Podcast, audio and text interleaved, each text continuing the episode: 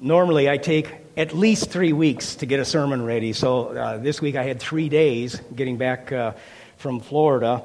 So uh, I pulled out some old files. I've been preaching along, and I preached just about every text. So I'd preached out of this Ephesians text back in 1988. How many of you were not alive in 1988? Yeah, that's what I was afraid of. Oh, boy.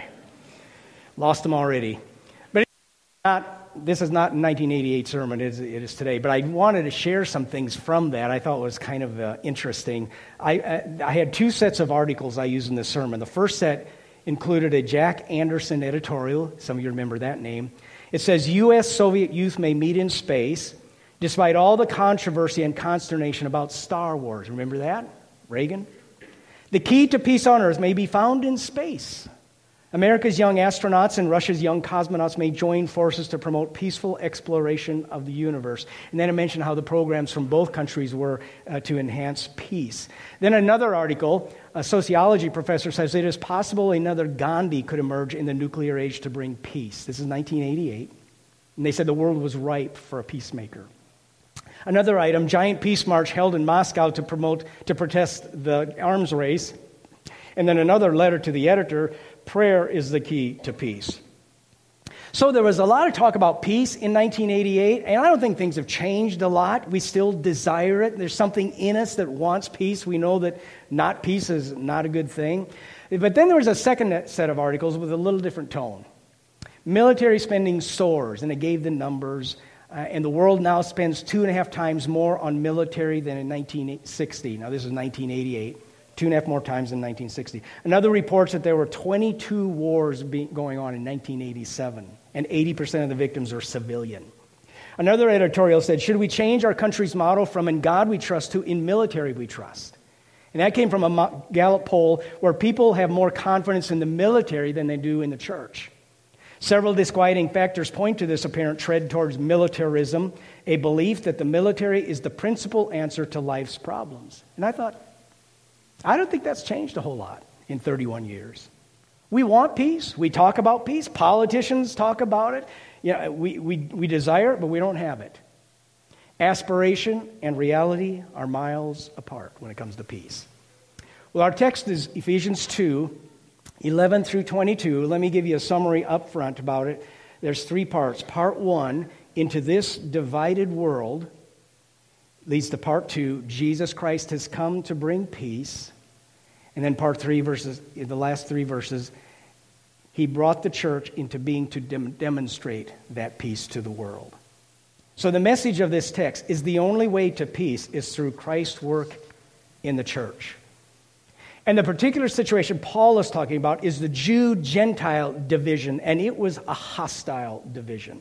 So let's follow his train of thought as we walk through this passage. Verse 11. Therefore remember that you that formerly you who are Gentiles by birth and called uncircumcised by those who call themselves the circumcision, which is done in the body by human hands, remember that at that time you were separate from Christ, excluded from citizenship in Israel, foreigners to the covenants of the promise, without hope and without God in the world. He's talking to Gentiles and he tells them to remember.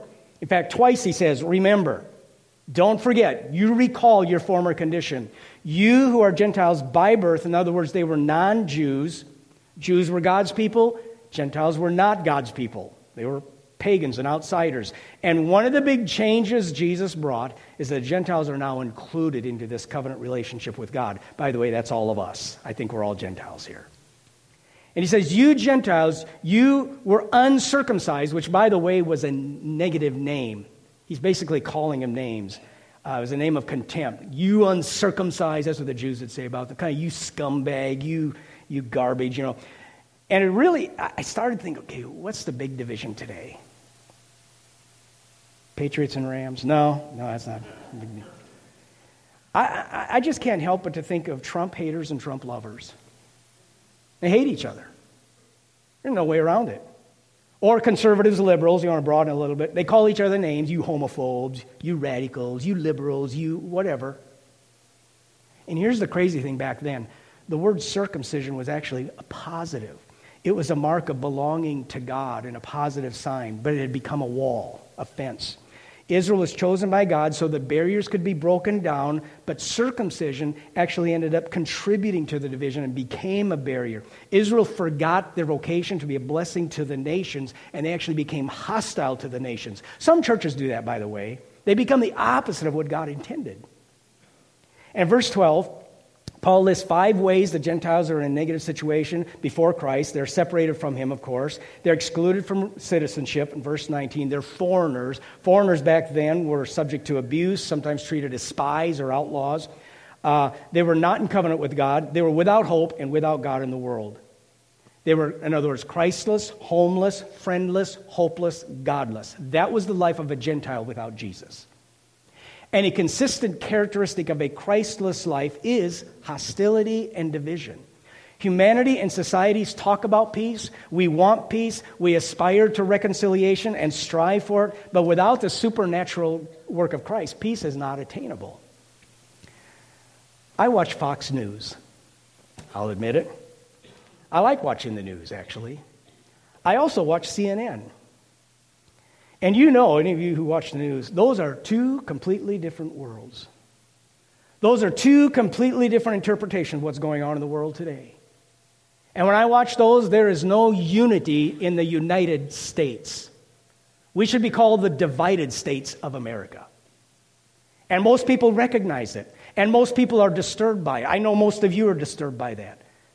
And Paul says to these Uh, Jews and Gentiles. That's what you once were. You used to have this animosity. You used to be miles apart. And Christ came and brought you two together. And, and to imagine that Gentiles and Jews were actually worshiping together in the same place was, was almost miraculous.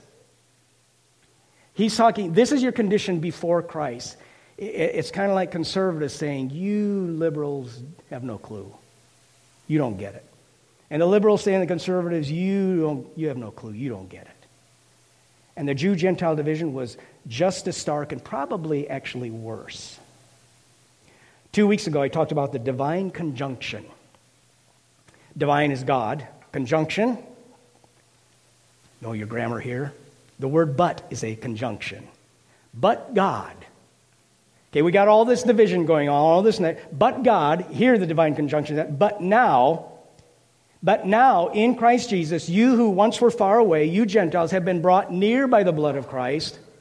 For he himself is our peace, who has made the two groups one and has destroyed the barrier, the dividing wall of hostility, by setting aside in his flesh the law with its commands and regulations. His purpose was to create in himself one new humanity out of the two, thus making peace. I don't think we get how radical this is from back then and in one body to reconcile both of them to God through the cross by which he put to death their hostility. He came and preached peace to you who were far away and peace to those who were near, both Jew and Gentile, for through him we both have access to the Father by one Spirit. So, part one is the description of the divisive nature that was going on back then. There were deep divides between Jew and Gentile, no way to span the gulf. But now, in part two, because of the work of Christ, the two have been brought together and there's reconciliation. Not through social reform, not through a space program, not through integration laws, but through a brand new creation. The peace Christ brings is not just an individual peace either that we think about, it's a social, relational peace with one another. And there's two ways this peace comes about destruction and construction. Destroying the barriers is the destruction. He broke down the dividing walls of hostility. He abolished the law. By the way, the law was not evil. It was good, like circumcisions, but its misuse had become a dividing wall. This may also be a reference to a literal wall. And by, by the way, isn't it amazing how wall has divided this nation? But anyway, there was a wall outside the temple at this time, according to Josephus, a five foot stone barricade with a written notice that in essence said, Trespassers will be executed. Paul was almost lynched when he was accused of taking a Gentile beyond that wall into the temple. So the law, circumcision, and the temple all were intended to be a blessing to the Gentiles, ended up alienating them. And Christ has broken those barriers down. He cleared the way so that peace could now come. So one step one was destruction, and then the second is construction in verse 15. His purpose was to create or construct one new humanity out of two, constructing a new humanity. The great mistake naivety, I may have put it that way, that people make in our if we just change social structures, we can have peace. If we just change the laws, we can create unity. If we get people, have enough peer pressure, we can get people to be united. No. See, the problem is laws and structures and peer pressure cannot change the hearts and souls of people. But the miracle of Christ allows a new social reality because he creates a new humanity, and the new humanity he talks about here is the church. It's us. He's the head, we're the body. Now, can you imagine conservatives and liberals today living at peace? I see no hope. But, but the divine conjunction, if we were all in Christ, would then it be possible? I mean, if we were really in Christ, not just in name and nominal, you know, people say, yeah, yeah, if everybody was in Christ, they'd see it my way. Then you really aren't in Christ, okay? Because you'd see a whole new way. I have two brothers that are Democrats, and I have two brothers that are Republicans. We have interesting family get togethers. They disagree. I disagree. But we still get together. We're still family because our ties are deeper than politics. We still love each other. And so should the church. This should be a place that transcends these divisions, a place of peace and relational health. Jew and Gentile can get along. Folks, if they can get along back then, then we should be able to get along today. Conservative, liberal, male, female, whatever division you want to talk about, as an example and as a model to the world. Someone once said, if you want a good litmus test of your spiritual growth, simply examine the nature and quality of your relationships with others. And I think that's good for the church and good for us as individuals. Are you more loving than you were a year ago? Are you more compassionate? Are you a reconciler? Are you more patient, more understanding, more giving, more forgiving than you were a year ago? If you cannot say yes, then maybe you need to examine your own spiritual growth and walk with Christ. If Christ is in you, and if Christ is in this church, it will affect relationships. If Christ is in us, we'll be more grateful. And if every relationship has a platform of gratitude, it will be better. Even strained relationships will be better because we'll have a different perspective out of gratitude. And I know it's easy to talk about loving one another and well, how about loving someone that has crossed you? How are you going to relate to them? How's Christ going to work in that in you? Have you forgiven someone you need to forgive? I think the four letter word today that is a swear word in our culture is the word H A T E, hate. And we know we should not hate. But it seems to me like the more we talk about how we should not hate, we hate more. That seem a little odd to you? And I think we all have to admit, we all have elements of hate in us. We all have some prejudice. I mean, and there's a lot of denial going on if you don't. And people say, well, I don't hate him or I don't hate them. Well, by your words and actions, it looks like it. So, what are the implications for the church? We should be a place of reconciliation where it can happen, a place of unity. It's not going to be perfect, not in this life, but it can still be real. Barton W. Stone was one of our movement's forefathers, and he talked about the different kinds of unity. Uh, there's creed unity, where different churches or denominations unite under a creed. There's head unity, and he says that's unity based on opinion. You know, we agree on things opinion wise. There's water unity based on baptism. For some, it's immersion. For others, it's infant sprinkling. And Stone said none of those bring biblical unity. He said, How vain are all attempts to unite a bundle of twigs together so as to make them grow together and bear fruit. Well, I saw that by Barton W. So I got some twigs uh, together. I got these from Julie's flower shop. Now, she does a lot better than this, but uh, these are just leftovers I pulled out of her garbage.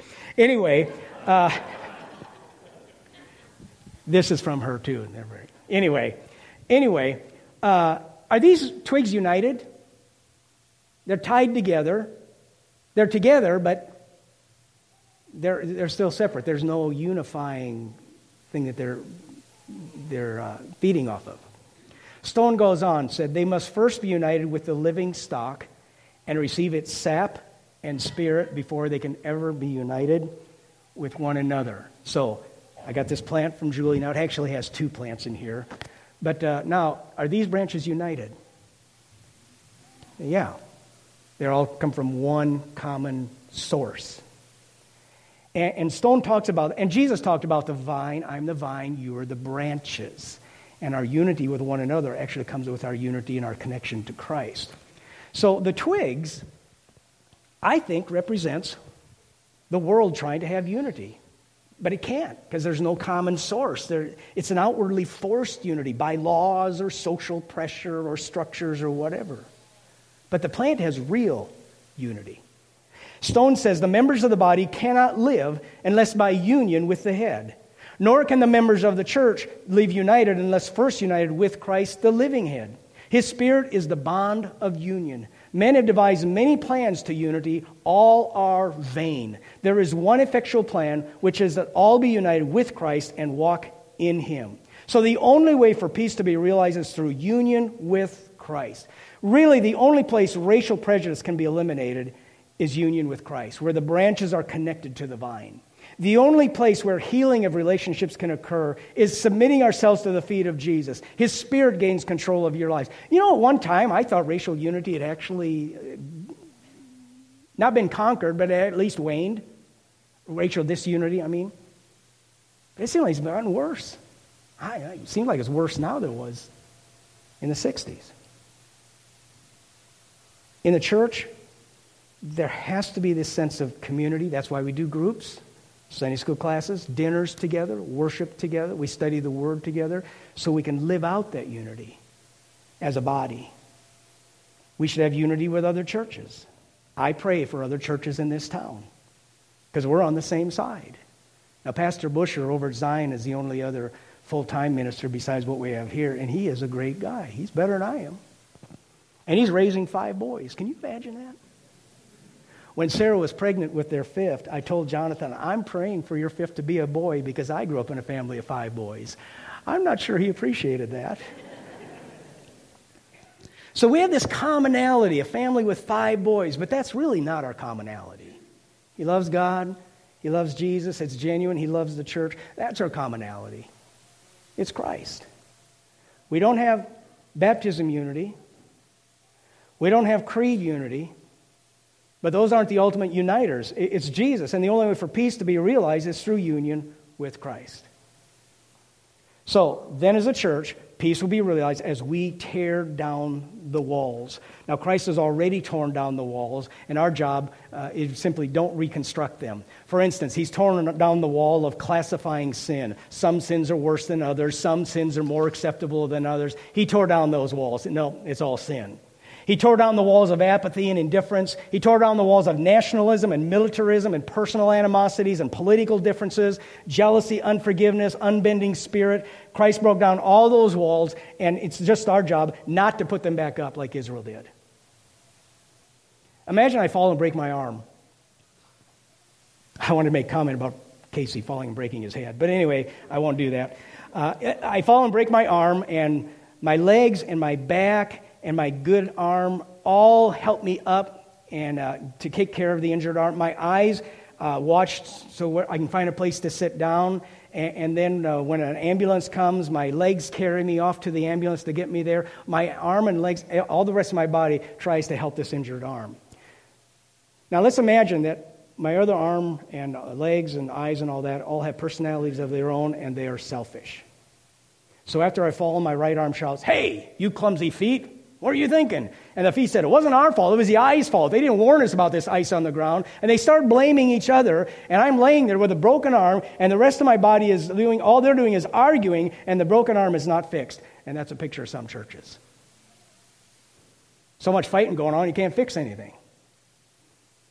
And a Christ filled life is one of interdependency. We have to remain dependent on Christ, first of all, of course, and living with one another, with other believers. And just as a physical body and the parts work together uh, interdependently with one another to accomplish the will of the brain, so the members of Christ's body work together to accomplish the will of Christ. And let me say quickly unity is not conformity. You don't have to be just like me, you don't have to agree with me. A body imagery assumes there's going to be different functions united in Christ, different personalities, different levels of maturity. In fact, people say, Paul said we need the weaker parts. We need the parts that people don't think we need. And not everyone's going to fix, fit the same exact pattern. If we aim for conformity, we're going to contradict the unity and diversity that is supposed to be in Christ's church. So, the main application of this church text peace is possible through Christ. Say that with me.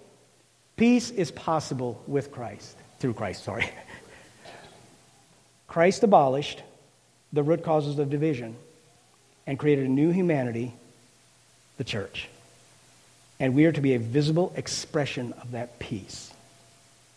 Then in verse 19, consequently, you are no longer foreigners and strangers, but fellow citizens with God's people and also members of his household built on the foundation of the apostles and prophets, with Christ Jesus himself as the chief cornerstone. In him, the whole building is joined together and rises to become a holy temple in the Lord. And in him, you too are being built together to become a dwelling in which God lives by his Spirit. He uses three metaphors to talk about this unity. You're fellow citizens, you're no longer strangers. You are now one nation under God. See, the United States is not one nation under God, the church is one nation under God. We are members of Christ, God's household. We're family, so we're not rivals, but we, there should be some mutual love and respect. And then, third, we're a holy temple, a building that is jointly fit together, and Jesus is the foundation or the cornerstone. So, the church, we together have this common foundation Jesus Christ and the apostles and prophets, and we have a common mission of taking Jesus Christ to the world, to the whole world, and that's our unity. And it doesn't matter what your political persuasion is, this is deeper. These Gentiles are not incorporated into a perfect society of flawless saints, but they are sinners who are growing and maturing. They're a community. They're not perfect, but they're a community. It's kind of like your home. Your home is not perfect, but there's community. And God expects us to live in harmony as far as we can and demonstrate reconciliation as far as we can. We have people in this church, this church that I am so proud of because they have reconciled. We have seen marriages reconciled that at one time had no hope. None. I wouldn't have given you spit for it. And they're together today and doing well. I've seen people reconcile with others in the church. I've seen people reconcile with me. And I appreciate it. It's beautiful. But we still have some that are lonely. We have some that have not forgiven. We have some that have not been welcomed. And people need connection. An isolated Christian is always a weak Christian, and you need people, and people need you. You need the church, the church needs you. So I want to ask, you know, what are some practical steps you can do to cultivate deeper relationships? You maybe identify a few people and plan a time together, you know, the coffee or lunch or something like, or maybe for morning prayer and accountability with them. Reach out to a friend you've lost regular contact might be another thing. Get deeper in your conversations. Improve your friendships with affirmation and encouragement. If you're one of those that feels isolated, you know, in this church, you don't feel like you've really connected, get into a group. Be present with others. One of my, uh, I just made this decision in the last 24 hours. One of the things I'm going to do for Lent is get off social media. I've never done that before. But the reason I'm doing it, I've heard about studies that talk about the positive effects of getting off social media. You have less depression, better relationships, less anger, sleep better. I mean, there, there's a whole, whole, whole bunch of things that are better off. So I just want to ask you what is one thing you can do to improve the peace, the unity, the strengthen this church, the ties in this church? There's a town called Bruno, Nebraska, and they got notoriety when they moved a barn. They got 346 people to carry 55 pounds each and they moved it. Now, man, that's a good picture of the church. One person cannot move a barn, but a group of people can, a united group of people. One person cannot send a missionary to the Ukraine, but united as a group, we can. One person cannot reach the children and youth of our community, but united as a group, together we can. One person cannot serve the needs of the elderly, but as a group we can. One person cannot be a light to this community, not really, but a group can.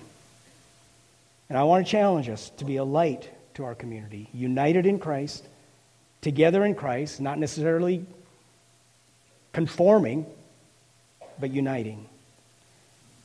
Forget moving barns. Jesus said you can move mountains when you're connected to Him. Let's pray. God, thank you so much for this passage, these words of Paul that are so powerful And I thank you for the church. And I pray that we would be the kind of unifying light to our community. Thank you for the people that are here today. And as we connect to one another, I pray that those connections will be deeper and stronger. Thank you so much for Jesus who binds us all together, who is the source and is the head. And it's in his name we pray. Amen.